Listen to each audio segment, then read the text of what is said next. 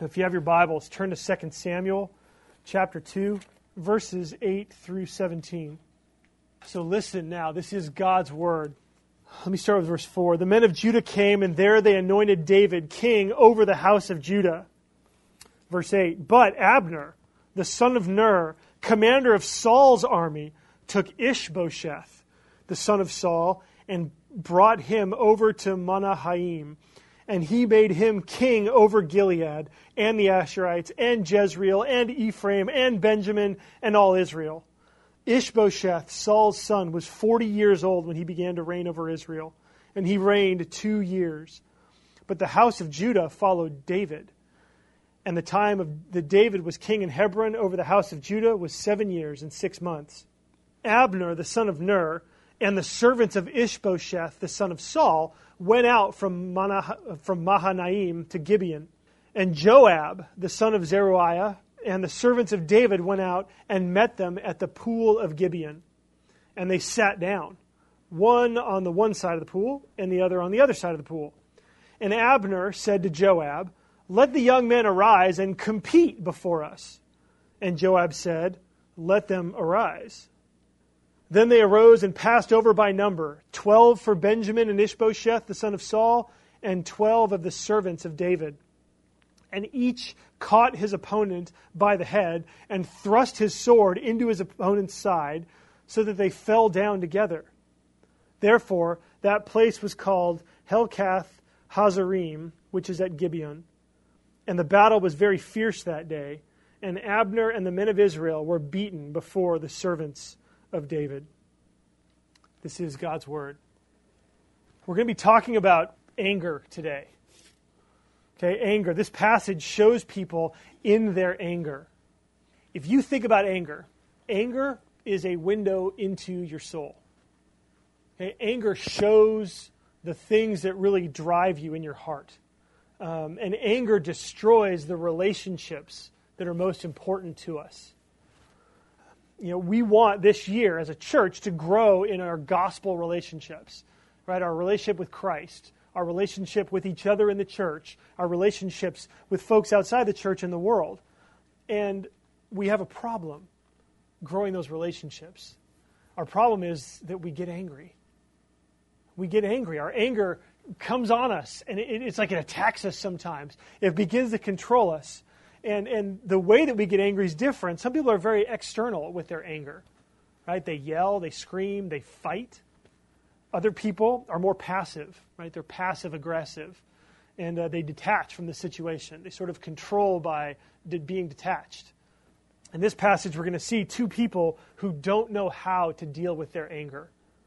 Okay, two people who don't know how to deal with their anger, and then we're going to get a solution. So if you want to take notes, here are the points. First, you're going to meet Abner, who's mad at God.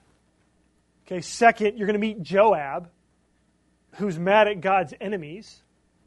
And then third, we need to remember David, because faith controls his anger. Okay, so Abner's mad at God, Joab is mad at God's enemies, and then we have to remember David, because faith controlled his anger. So first, let's meet Abner. Abner, who is mad at God. We're going to see what he did, and then we're going to talk about why he did it and how God feels about it, okay? So in this passage, we see that Abner first rejects God and his chosen king. Okay, look at verse eight.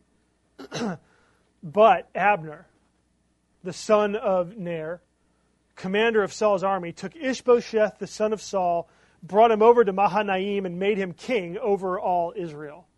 The key word in that verse is the first word, but. But there's a contrast there, and that contrast sends us back to verse four, where the men of Judah anointed David king. Okay, so they anointed David as king to be the next king after Saul, but Abner appointed Ishbosheth. Abner set up Ishbosheth and made him king over the rest of Israel. Okay, there were there were twelve tribes altogether that made up the nation of Israel. David was king of Judah, and then Abner set up Ishbosheth over the rest of Israel. So that's the first thing that he does. Well, the second thing he does is that in his, so I, I guess, well, let's talk first about why he does that. Like, why does he do this? What's he thinking? Well, you got to know a little bit about Abner. If you've read First Samuel, we meet Abner. Okay, we see who Abner is and, and what he does. Abner is the the commander of Saul's army. So he's the chief officer of the army of the former king. And when Saul dies, Abner, who had this wonderful job with a wonderful future, with all the praise and the accolades of the whole nation of Israel, suddenly realizes, uh-oh, I'm in trouble, right? My guy is gone, and they set up someone else, right? You get this. I mean, you can understand. So Abner really sort of thinks fast and establishes for himself a puppet king that he can use to support all of his personal goals. Okay, that's how Abner responds. And you can see that in between the death of Saul and Abner doing this, there's frustration, right? Because Abner looks at what he stands to lose and doesn't like it. Okay, Abner realizes, wait a second, this is not good. Abner doesn't like it. Abner gets mad at his situation. And so he, instead of following God's appointed king, the king that God chose, you can read in First Samuel, Abner knows good and well that David is God's successor, that David was chosen by God. Abner was there, if you remember. If you don't, let me just tell you the story. David snuck into the camp of Saul. God put this miraculous sleep over the entire camp of Saul so that David could sneak in, walk up to Saul laying down, sleeping, grab Saul's spear and his water jug, and leave. Do you remember that story? David standing off, and then he says, "Hey guys, look what I just did. You know, I could have killed you, but I didn't, because I trust in the Lord." You know, and Saul confesses and says, "Wow, you are more righteous than I am. You are clearly God's chosen." Abner is standing right there when that happens. Abner knows that David is the chosen one, but Abner doesn't like God's plan. Abner doesn't like the fact that God chose David and didn't choose Ishbosheth. The reason we talk about this is because we go through the same thing, don't we? How many times do things happen in your life and you don't like what God has chosen to allow happen? How many times at work? How many times at home? How many times in relationships does something happen outside of your control and you don't like it? You don't like it. And I think in this way, Abner doesn't, I mean, we can relate to Abner, right? We get mad, and so we say, well, no, I'm going to do this my own way. Yeah, well, we see what God does, and we say, I don't want that way. I don't want God, I don't want to do it the way you want me to do it. I would much rather go this route. I would much rather it be easier. When our plans don't work out, when relationships don't work out, this is what causes us. We get mad. We get angry with our situation. Oftentimes we get mad at God. And that's what Abner is doing. Abner is mad at God, and so he says, God, I don't want to have your man reign over me. I'm going to choose my own way. And so what happens is that in the book of Second Samuel, we see right in chapter two that there is there are two kingdoms in conflict. There is David's kingdom that was established by divine guidance versus Abner's kingdom that was established by human ambition. The question that you want to ask yourself is, which kingdom would you choose? Which kingdom are you choosing now in the decisions that you're making in your life? I mean, that is the question for us. So Abner rejects God and God's chosen king. And then Abner moves, his anger with God causes him to move in anger and aggression toward God's people. Okay? Because that's what he does. He takes his troops. In verse twelve, Abner the son of Ner and the servants of Ishbosheth the son of Saul went out from Mahanaim to Gibeon. They went to Gibeon. Can you believe it? They went to Gibeon. David's in Hebron. They went to Gibeon. You don't understand the geography, do you? If you had read this when it was written, you would have been like, oh my goodness, he went to Gibeon. Are you kidding me? What was he thinking?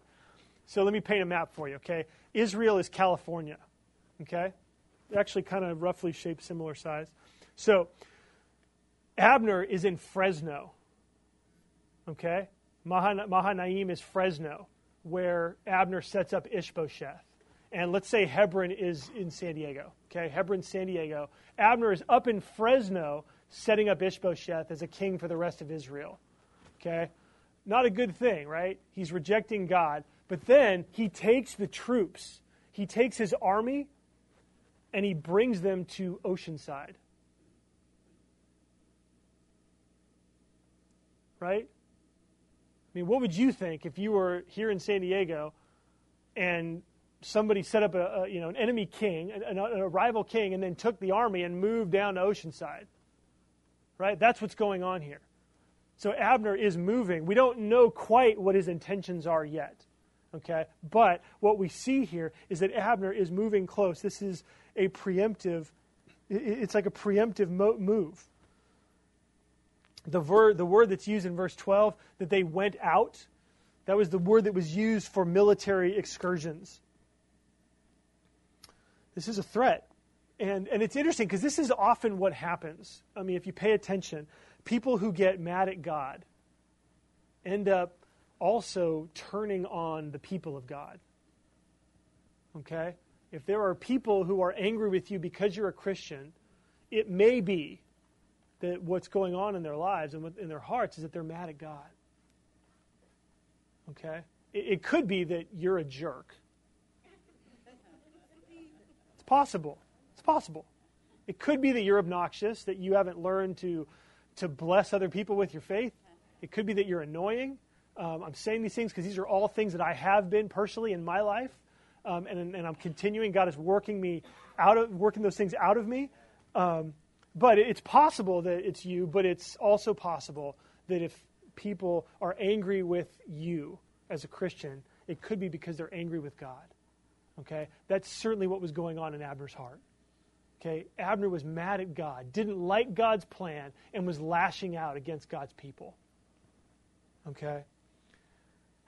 Now, again, that gets to us, doesn't it? I mean, that speaks to us if we're listening. I mean, we want to let Abner expose us, right? The more we can understand Abner, I think the more of Abner we find in our lives. Because we get frustrated with God, and then there's times when we get frustrated with people who seem to have an easier life than we do, who are Christians, maybe, right? We get jealous, we get angry, we feel like, wow, why does God have me going through this and nobody else is going through this, right? And these things cause us sometimes to get mad. We can get angry with people in the church. Right? Brothers and sisters in the family, and we're angry with them because really we're mad at, at God and what he's doing in our lives. And we want our lives to be easier, we want our lives to be simpler, we want our lives to be less complicated, we're frustrated. Right? And so Abner's mad at God, and oh, I mean, we just got to be careful. Right? We got to be careful lest we rail on the Abners in the world. You know, let's first look and see if there's any Abner in us. Now, here's the good news. Here's the good news. How does God feel about Abner? Okay? There, there's no word from the Lord about Abner in this passage. So I want to think. If you think about the way the Bible presents Jesus and how Jesus feels about people that are like Abner, here's my sense. My sense is that if you're like Abner at all, if you're not a Christian and you are refusing to follow Jesus, you've rejected God in your life, or if you are a Christian and there's particular areas of your life where you just don't want Jesus to speak into that area. Either way, I think Jesus stands before you and says, look, I understand. I understand why you're mad. You're suffering. You don't like the, you don't like the path that's before you. Um, I get the fact that you're angry because maybe you're losing control. Abner, I get it. You were commander of the army, and now your king is gone, and we've gone a different direction. Of course that's going to make you mad. But you need to realize that this anger that you have toward me, this anger that you have toward other people in the church, it's going to eat you alive. And I would invite you to be free from it. I would invite you to lay down your anger and just and trust me. I think that's what God says to Abner's today. God says, look, I know I, I really do understand how you feel. I know how frustrating life is. I lived an incredibly frustrating life of my own. I really do understand how it is. And I want to set you free, because if you follow me, instead of being angry with me, we can actually work with the things that you don't like and make them things that you rejoice in. So if there's any Abner in you, Jesus is saying, come to me. Come to me and let's work together. And I think that's really the answer. You've, you've got to grow your relationship with Jesus. I mean, that's the key. If you're mad at God, the answer is you need to grow your relationship with him. You have to spend time with him. It could be that at the beginning you pour out your heart and tell God how mad you are. There are Psalms that you can read if you're not, that will show you what real anger is. You haven't seen anger until you've read Psalm eighty-eight. There is no happy ending to Psalm eighty-eight. And so you want to seek God. Uh, you want to go deeper with him in his word, in prayer. You want to be honest with him. He can take it. He wants to hear it. And he wants you to draw near to him. Even if what you have to say is complaining and frustration, he will listen and he will say, okay, let's, let's work on this together. When you do that, When you do that, you can walk in confidence and in faith.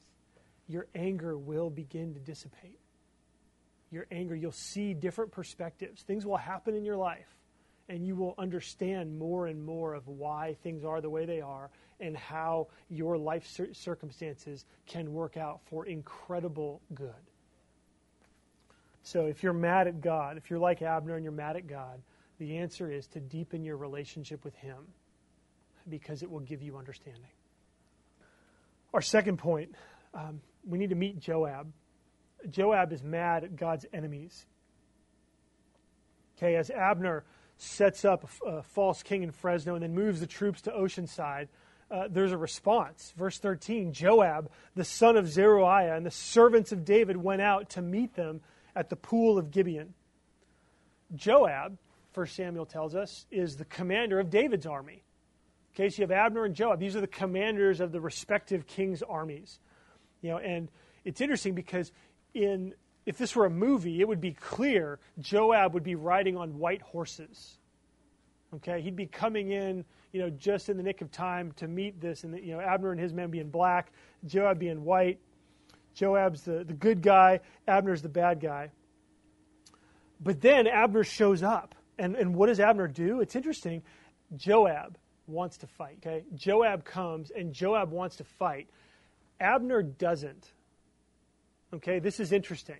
As you read this passage, Abner does not want to fight. Joab does. Look what Abner says in verse fourteen. Okay, they, they, they line up. They sat down, one on one side of the pool, one on the other side of the pool. It's kind of interesting. They sat down. Verse fourteen, Abner said to Joab, let the young men arise and compete before us. Okay, this word compete, I mean, you don't you don't need to know Hebrew to know that that's not, let's go to war, right? Compete sounds like, let's have a contest. This is a gladiatorial, dueling kind of event. You know, and this was not uh, supposed to be a bloody war. You know, this means like, let's have a sport. Let's get our young men together, have a tournament, okay? Let's have a tournament.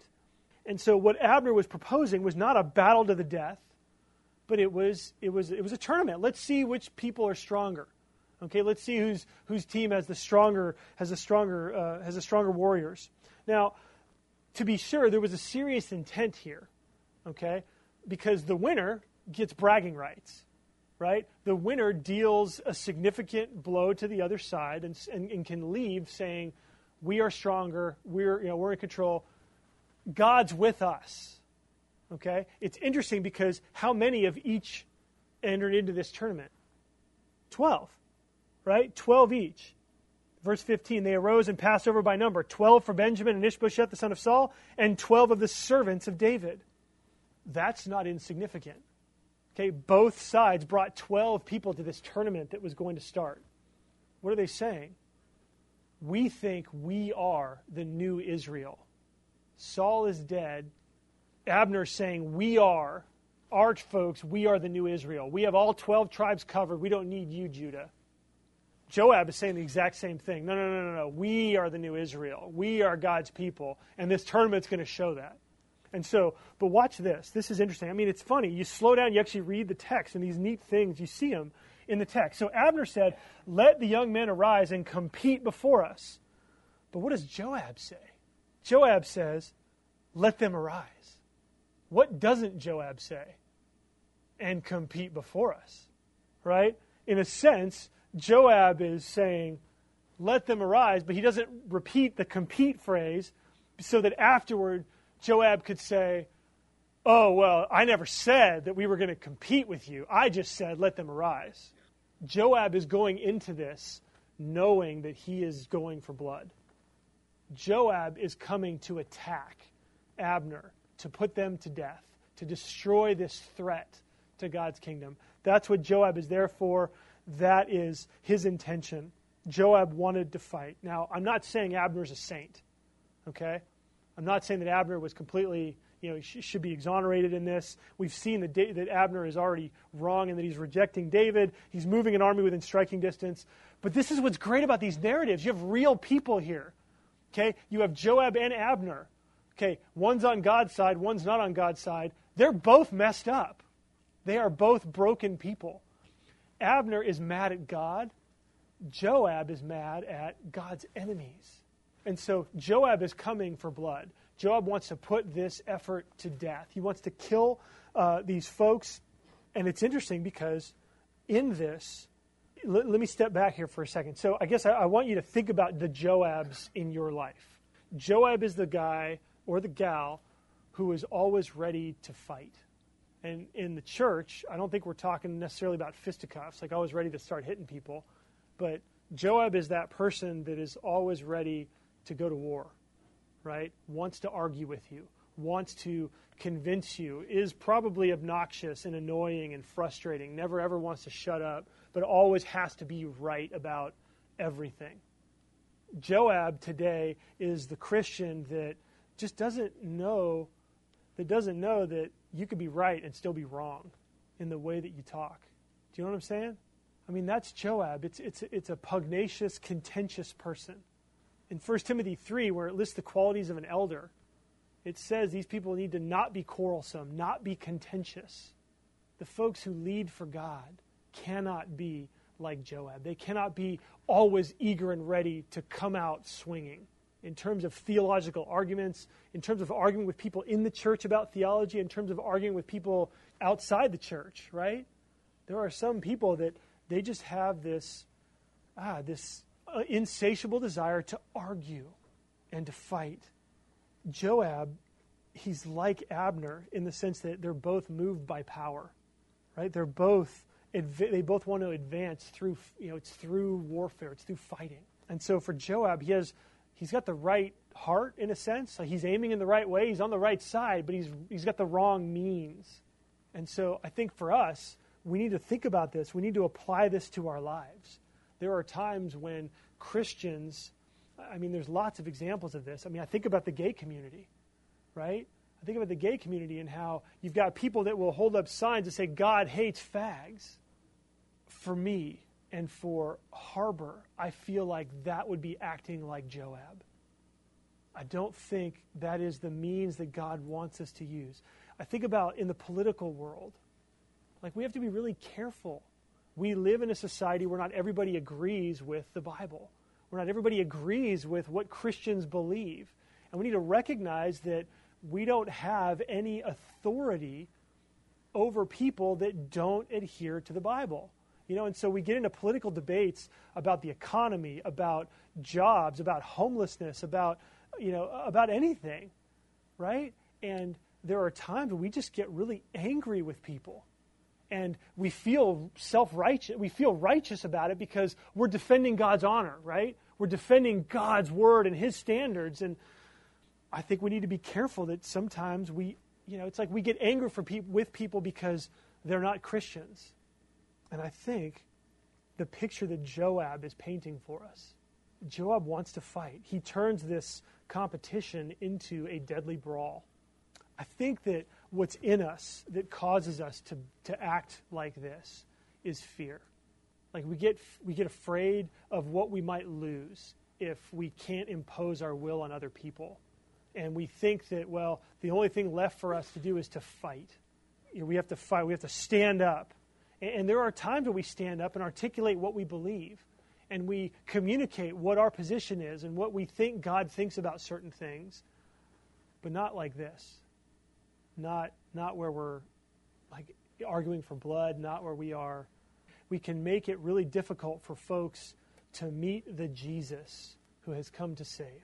You want to think about when you started walking with Jesus. Wasn't it his kindness that led you to repentance? And that's what Romans two four says. It's God's kindness that leads us to repentance. And so, now, what is God's heart toward Joab? You know, how does God feel about the Joabs in the church? I mean, if you're a Joab, how does God feel about you? Well, I think that God, he has, he's so patient. He really is patient with us. God, I think Jesus stands before us, you know, and he says, you know, I am proud that you are fighting for me. I'm proud that you are seeking to advance my kingdom in the world, in the city, in the church. But that's not how I did it. And that's not how I want you to do it. Blessed are those who are poor in spirit. Blessed are those who mourn over the fact that they get angry sometimes with people, even my enemies, and, and lash out in bad ways. Blessed are those who are humble. Blessed are those who hunger and thirst for righteousness. Blessed are the peacemakers. And Jesus would say, you know, I, I understand the fear. I understand it. I really do. I know what it's like to feel like if you don't lash out, that something bad's going to happen in the world, something bad's going to happen in the city. And let me just say that the way that you can influence that will last forever is if you follow me. I gave my life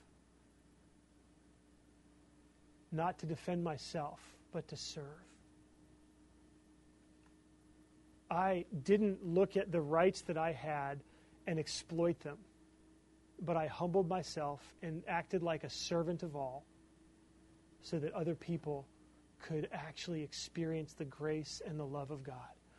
And once they experience that grace, then you can let God speak to them. You can let God speak his word into their hearts. I think this passage, we're going to see more about this in our third point, but this passage is telling us that what the world needs is not more Joabs. What the church needs is not more Joabs. What the church needs are more people like David. And that brings us to our third point. So Abner's mad at God. Da- uh, Joab is mad at God's enemies. David, though, we got to remember David, um, where faith controlled his anger. If Abner's wrong and Joab is wrong, then what do we do? Um, I think first we need to listen and see, is God saying anything in this text? Okay, and I, I think he does. I think he does. Um, first, if you look at verses twelve to sixteen, it sort of paints both armies as identically the same. Abner the son of Ner and the servants of Ishbosheth the son of Saul went out. Verse thirteen, Joab the son of Zeruiah and the servants of David went out. Okay, they both end up at the pool. One's on one side, one's on the other. Abner says to Joab, Joab says to Abner, twelve from one side, twelve from the... You get the point, right? There's these parallels. There's like five or six parallels. And I think what God is saying is that both of these armies are exactly the same, meaning that they're both wrong. And one of the ways that we know that is because God, I think, declares his opinion of what's going on here in the outcome of the duel. Because twelve plus twelve ends up equaling zero. Right? twelve plus twelve equals zero. Each caught his opponent, verse sixteen, by the head and thrust his sword in his opponent's side so that they fell down together. All twenty-four people died. One author said this: if Abner and Joab had taken a moment to contemplate this outcome, they would have realized that God had acted and sent a clear message. He was not taking sides in this battle. There are no winners if Israel goes to war with Israel. When twelve fight against twelve, all twenty-four fall. That is God speaking in this passage. If you are mad at God and are ordering your life to express that anger toward him, you will end up with nothing. If you are mad at God's enemies and invest your life in attacking the enemies of God, you will end up with nothing. Both Joab and Abner are examples. One's in the church, one's outside the church, and they're both wrong. They both expose things in our own hearts, right? They both call us to a different way. And so what should they have done, right? What should you do with your anger? The key is relationships. The answer is relationships. This is what we saw David do just last week in the verses immediately preceding this passage, right? When David treated the supporters of Saul. Do you remember that? After they anointed David king, they came to him and said, "Hey, David, it was those men of Jabesh Gilead. They were the ones who rescued Saul's body and, and honored him and gave him proper burial." What did David do for them? David honored them. He honored the good thing that his enemies had done. He honored them. He praised them. He loved them. He sent an olive branch to them, right? An offering of peace. But Joab went to fight. Joab went to fight. And so David sets the pattern. I mean, it could have been something as simple as this. Abner, you are an incredible commander. Abner, you have done amazing things. Your leadership of Saul's army has been absolutely amazing. We invite you to be reconciled. Let's bring Israel and Judah together. That seems like it would have fit in with what David just did for the folks in Jabesh Gilead. That's what Joab should have done. Joab, he, you know, the Joabs need to learn to honor and love the people that they disagree with. There may be a time for war, but it's not now. It's not here. In your life, you need to learn how to love and honor people that you disagree with, people that have a problem with your God. People who have a problem with Christianity, who act out, you need to learn how to draw near to them, how to approach them the way David did with the folks from Jabesh Gilead. It's not, it's not easy, right? It's hard. It is hard to do this. It is incredibly hard. But this is what we're called to. The passage we read from First Peter two, First Peter two, twenty to twenty-five says this, "When you do good and suffer for it, if you endure, this is a gracious thing in the sight of God. For to this you've been called. You have been called to suffer for the good things that you do. Expect that people will mistreat you. Expect that and endure it. You've been called to this because Christ also suffered for you." Feel that. He left you an example so that you might follow in his steps. He committed no sin, neither was deceit found in his mouth. When he was reviled, he did not revile in return. When he suffered, he didn't threaten, but continued entrusting himself to him who judges justly. Jesus was able to endure, was able to love and to honor those, was able to forgive them from the cross. "Father, forgive them. They don't know what they're doing," because he understood that they didn't know what they were doing. He understood that they were They were fighting to hold on to control. They were fighting for things that were just empty. And Jesus wanted more for them to be set free from that than he wanted to have his own needs met. And First Peter says that he left you this example so that you would follow him in his steps. So not Abner, not Joab, but David. I mean, and David's a picture of Jesus, right? David gloriously pictures Jesus. And the First Peter passage goes on, right? It says, he leaves you an example that you should follow it, but then it says, he himself bore our sins in his body on the tree. So if you have failed, right? If you've been Abner, if you are Abner right now, if you're Joab or have been Joab, come to the greater David. Come to the Jesus who understands why you've made the decisions that you've made and has come to set you free. Jesus shows that you can trust in God even when you're wronged. Jesus shows that when you do that, you will live forever. God crowned the suffering of Jesus with glory and honor. And when you suffer that way, when you don't give in to anger with God, but go deeper with him, and then you don't get give in to anger with God's enemies, right? But love and honor them, and you build relationships in the world. When you do those things, God crowns you with honor and glory. He fills your life with, ex- with, with more and more of an experience of him. You understand what Jesus is, who he is. He, he lives more fully in you when you follow him in this way. And when you fail, you go back to the tree and you see that he died. He died for you. So he washes away your sins. But then he does it so that you also might die to sin and live to righteousness. So it's our relationship with Jesus that's the key. If we stay close to him, if we daily experience his love and his grace, through prayer, through his word, if we apply ourselves and seek him with all of our heart, our experience of him grows, and we will be free from Joab. Abner will come out of our heart, and we'll be freed from these things, and we will have real relationships in the church. We'll be able to be reconciled with each other. We'll be able not to get angry with each other. We'll forgive each other. We'll talk about things. We'll go deeper. And in the world too. Non-Christians will be blown away by your ability to love them and understand them and by the honor that you give to them. And that'll give you opportunities to share. Let's pray together. Lord Jesus, it is you that we need. You have been the example and you've been our substitute. We want to experience more and more of your cross and your resurrection for us so that it would cover us when we sin, but then in us so that we would die to our anger.